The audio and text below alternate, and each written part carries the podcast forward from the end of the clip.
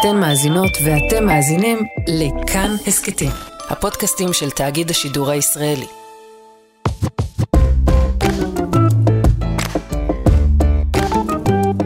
המתווך צולח סבך עשב, מקיף את הבית במשקפיים שחורים, בחרס תפוחה, פורס את ידיו. פה יעבור הגבול, היער ההוא שם, החוף הזה כאן. הקונים מהנהנים, מרמים רגליים לגובה. ירד גשם קודם לכן, והינשוף יושב בחלל העץ, מצפה ברטט שחובבי הטבע הסתלקו.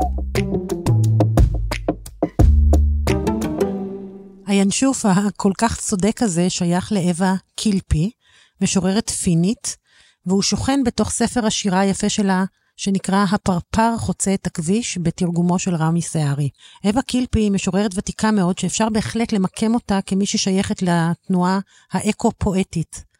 אבא, אתה יודע מה זה? כן, כן, זה קבוצה של משוררים, או מגמה בשירה שמתייחסת לטבע, לאקולוגיה, בחרדה בדרך כלל. כן, בעיקר אני חושבת לא כאיזה משאב אה, בלתי מתכלה שנועד לספק את הצרכים שלנו, או אפילו איזה כוח מיתי שצריך לכבוש אותו, אלא כחלק ממנו, האדם כחלק מהטבע. חלק, אגב, לא כל כך מוצלח, בדרך כלל. אה, תראי, אה, צריך לומר משהו על אווה קילפי, אני חושב שהיא משוררת פינית, כפי שאמרת, שמוצא בקורלנד.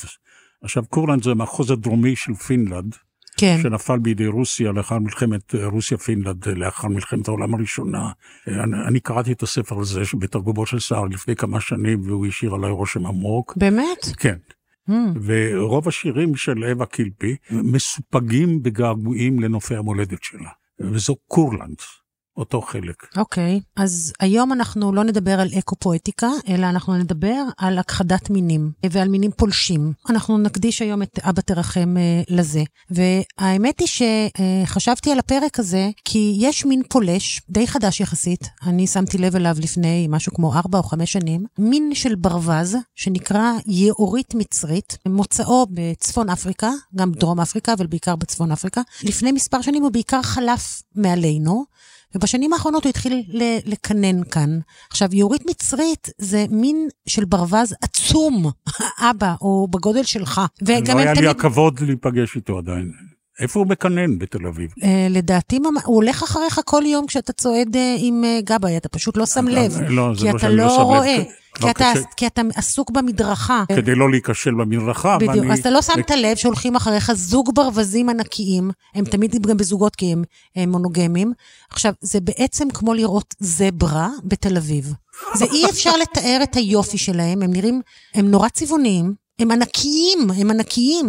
ואני פשוט, כל פעם שאני רואה את זה, אני, הלב שלי מתפוצץ מאושר. אני לא מאמינה שהגיע אלינו הדבר הזה. ואני לא יכולה לשאת את הדבר הזה שקוראים לקסם הזה, לנחמה הזאת, ליופי הזה, מין פולש. כן, אני יכול להבין אותך, זה נכון. זה נכון. אבל רציתי לשאול אותך אם אתה זוכר, אבא, חיות בר שהיו בילדותך ו- ו- ואינם. יש הרבה, אני זוכר למשל דוכיפת.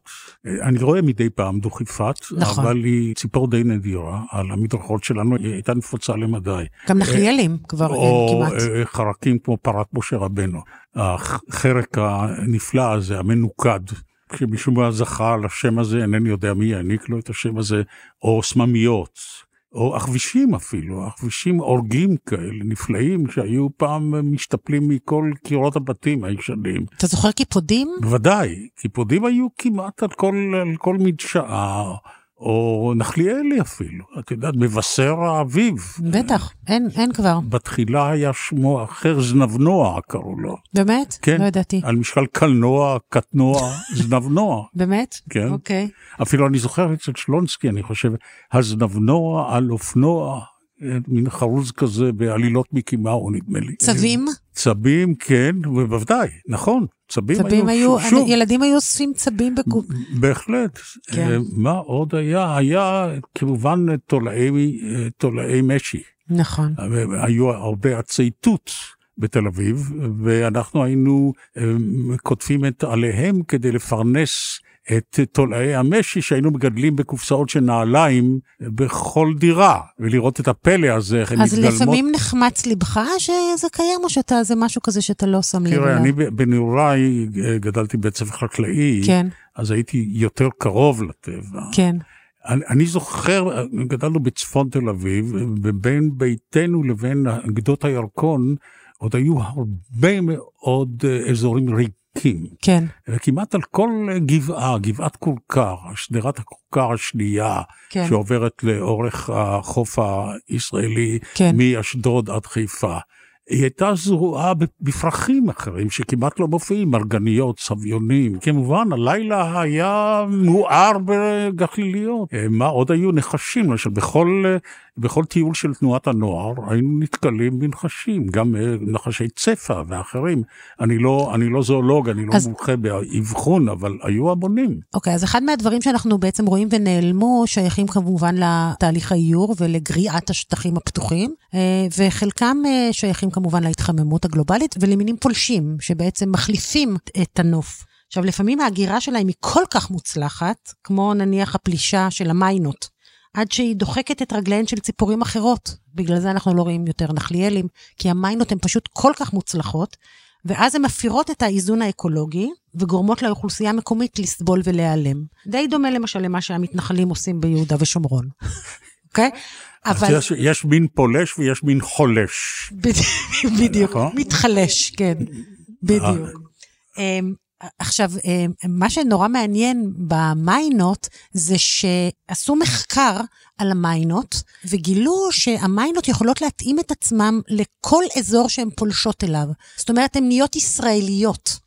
אם אתה בוחן מיינות ישראליות ומיינות שפלשו נגיד לטורקיה או לאירופה, שגם שם תפוצתם היום היא בכל העולם, הן מתנהגות אחרת. Mm-hmm. הן יודעות אחרת איך לגשת לאנשים בבתי קפה. Mm-hmm. ישראלים דבר... שכשהם מדברים תולשים את הכפתור בחליפת הזולת, בגלל הקרבה הרבה אליהם, בדיוק. שונים מאוד נגיד מאירופים ששומרים על מרחק מסוים. והמיינות... אז המיינות מחקות ו... את ה... אה, טוב, את מגזימה ודאי, לא? למה? לא, לא, אני לא מגזימה, אני, את הפואטיקה אני הוספתי, אבל זה שהמיינות מסתגלות לתרבויות שונות, זה לא. Mm-hmm. הן לומדות איך לפתוח, למשל, מכסים של קוטג' uh, שיש להם uh, uh, מכסה דק uh, ממתכת, וזה שונה יהיה מאיך שמנקבים את הבקבוקים ההולנדים. אני הולך עם הכלב שלי לגינה uh, בתל אביב, ואני עוקב אחרי עורבים. כן. אני יושב על ספסל. וצופה בדרך שבה הם מתמודדים עם אה, זכיות החמדה שהם אוספים, כמו אריזות וכדומה. איך הם פותחים את האריזה?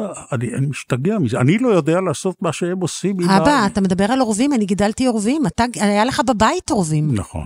נכון. את היית מלקטת עורבים שנשרו מקיניהם, מצילה אותה מפיותיהם של חתולים טורפים. אני הלכתי לבית ספר עם עורבים. אבל תמיד זה נגמר במגינת לב. כי בסוף פרחו, ועזבו נכון. אותך. מה זה פרחו? לימדתי אותם לעוף. נכון. זה דבר מדהים, כי במשך uh, השנים, באמת כל בערך ארבע או חמש שנים, נפל לי גוזל על הרגל. כי הולכת...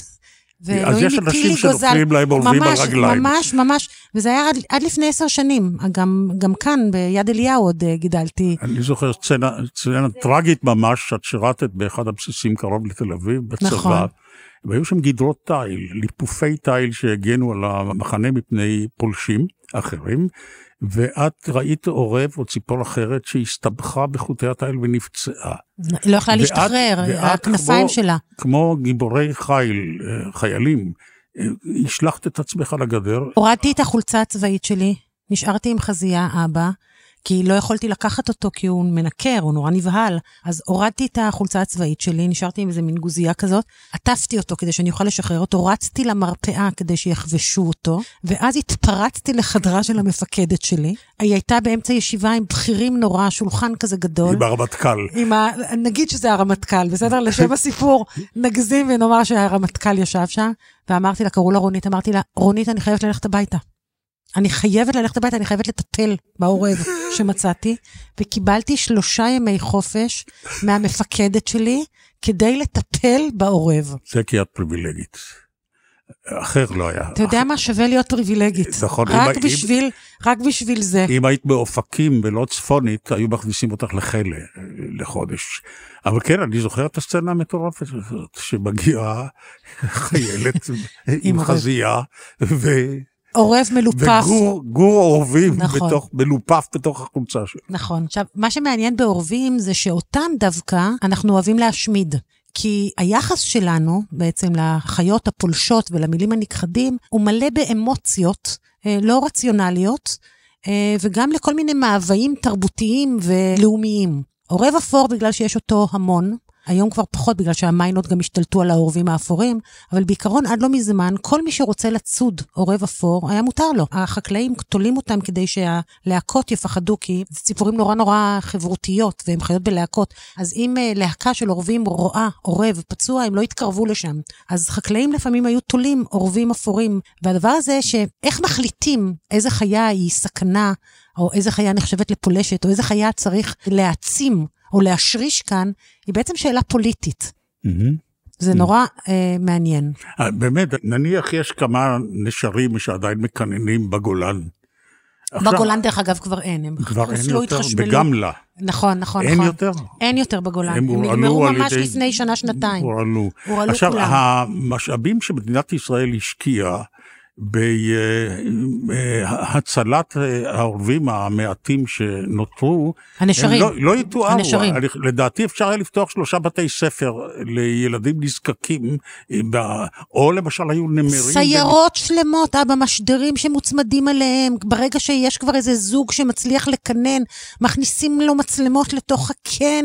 אני יכולה בשידור חי להסתכל על עופות דורסים נדירים בארץ ולראות איך הם מגדלים את הגוזלים. יש אנשים שזה מה שהם עושים, זה הריאליטי שלהם. את עוד זוכרת את הנמרים במדבר יהודה?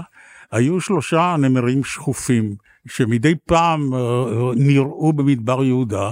עכשיו במשך עשרות שנים הכרנו כל נמר ונמרה בשמה הפרטי.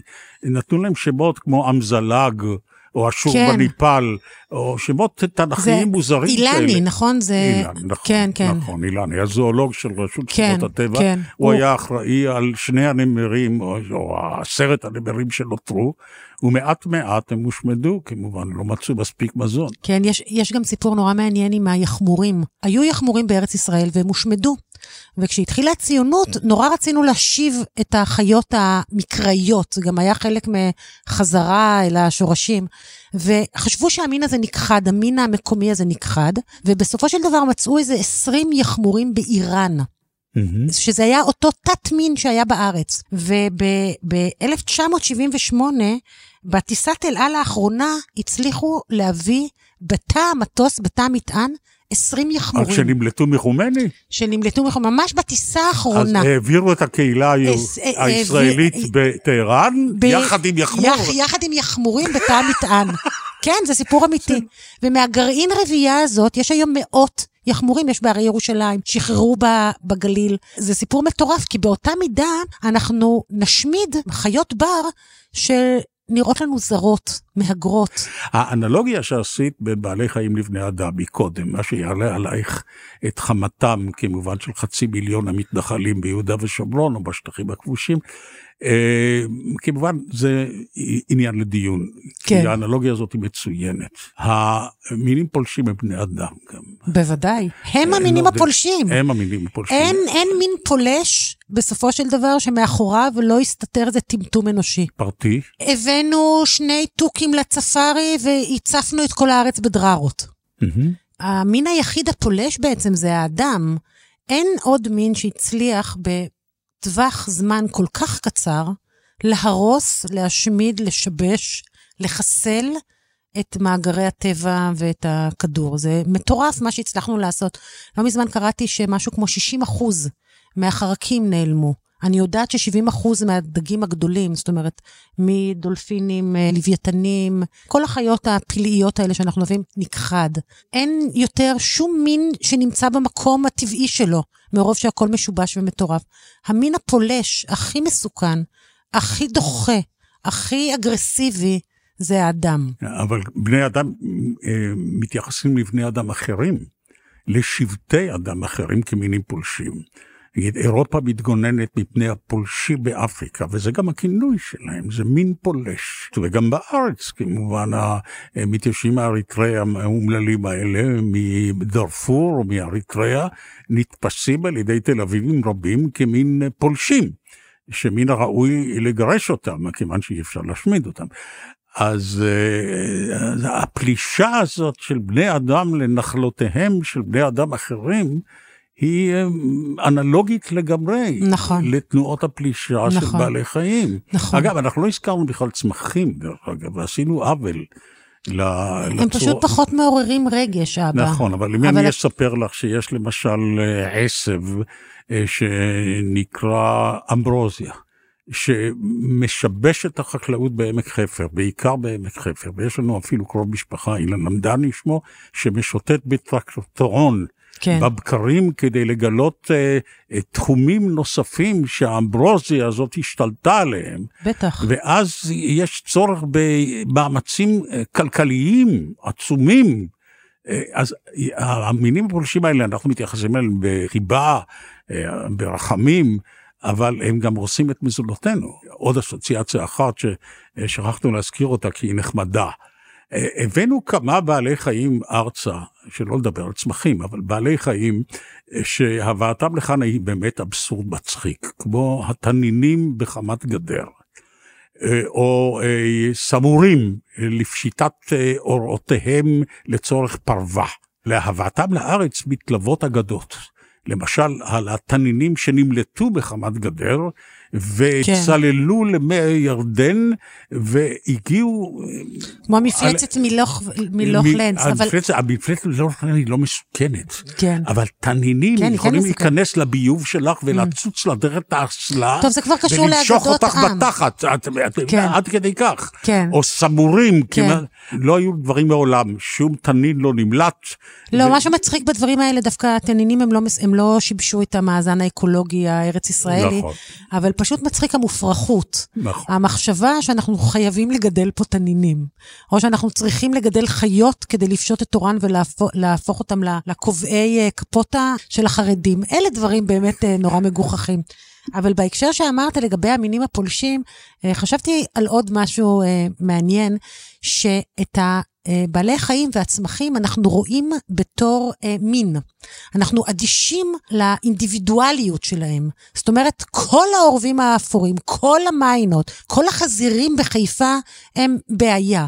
זה לא החזיר הספציפי, כן, הזה. ובאופן uh, כזה גם, אני חושבת, בני אדם או מתייחסים או לא מתייחסים לקולקטיב. אני חושבת שאצל אנשים דתיים, למשל, או אצל uh, הסמוטריצ'ים, אתה תמצא הרבה יותר דיבור על היהודים באופן כללי, ופחות על הירון לונדון האדם. זאת אומרת, השייכות לשבט לעומת ההתבוננות בפרט. ואני חושבת שמי שמסתכל על בני אדם כיצירה חד פעמית ואינדיבידואלית, ככה צריך להסתכל על כל ציפור. כל ציפור, טוב, כל ציפור. ברגע שאתה נותן לציפור הזאת שם, ברגע שהיה לי עורב שקראתי לו קרף, זה קרף, זה לא עורב אפור, זה קרף. זה מזכיר לי שיר לידה של נתן זך. מה, המבט האינדיבידואלי. הדו צדדי. כן. ראיתי ציפור רבת יופי, הציפור ראתה אותי. ציפור רבת יופי כזאת לא אראה עוד עד יום מותי. עבר אותי הזרטת של שמש, אמרתי מילים של שלום, מילים שאמרתי אמש, לא אומר עוד היום. כן. זה, זה קצת קשה להתייחס, תגיד, למינים מסוימים של אה, רמסים, למשל. היתוש הזה שמו מוישה, והיתוש ההוא, או החרדול הזה, שמו אלפרד. זה קצת דרישה מוגזמת מהיכולת. אבל צריך להשתדל, אתה יודע שילד מגדל אוגר, זה האוגר שלו, זה לא אוגרים. זה האוגר שלו. מהמם. ו- ויש משהו כל כך לא יפה בלכעוס על המיינה, שמה היא, היא שיחקה הכי טוב עם הקלפים שניתנו לה. היא לא פולשת ולא בטיח, אין לה מושג שאחותה נמצאת באירופה. אין לה מושג, מה היא יודעת? היא עשתה מחקרים על פלישת המיינות? היא רצתה אוכל, רצתה להזדווג, רצתה... הגיעה לכאן, מה רוצים ממנה? מה קוראים לה פולשת? לא פולשת ולא בטיח. אני חושב שזה יופי. הגנה שלך על, על בעלי חיים באשר הם ולפרטיהם היא נהדרת, כן. את, הייתי קוראת לך הומניסטית, אבל הרי זה לא הומניזם. פוסט-הומניזם קוראים לזה. פוסט-הומניזם קוראים לזה, גם כן. לזה יש כבר שם. גם לזה יש כבר שם. אני פוסט-הומניסטית. טוב, אני, אני אעצור פה במחמאה, אבא. כן, עד שאתה כבר נותן לי מחמאה, אני עוצרת פה. טוב. בסדר? אז אנחנו נפרדים? כן. אני אודה לעורכת שלנו המקסימה, מאיה קוסובר, תודה רבה. אנחנו ניפגש שוב בעוד כמה ימים. אפשר לשמוע אותנו בכאן הסכתים או ביישומונים האחרים שיש לכם. וניפרד בשיר קצר, שוב, של אווה קילפי, שיר שהוא רק משפט אחד קצר, אבל בגלל שהוא כל כך קצר, אבא, אני מציעה שתקרא אותו שלוש פעמים, בשלושה אופנים שונים. אז אני אלתר אותו. אה, תחילה בטון של אזהרה ואיום.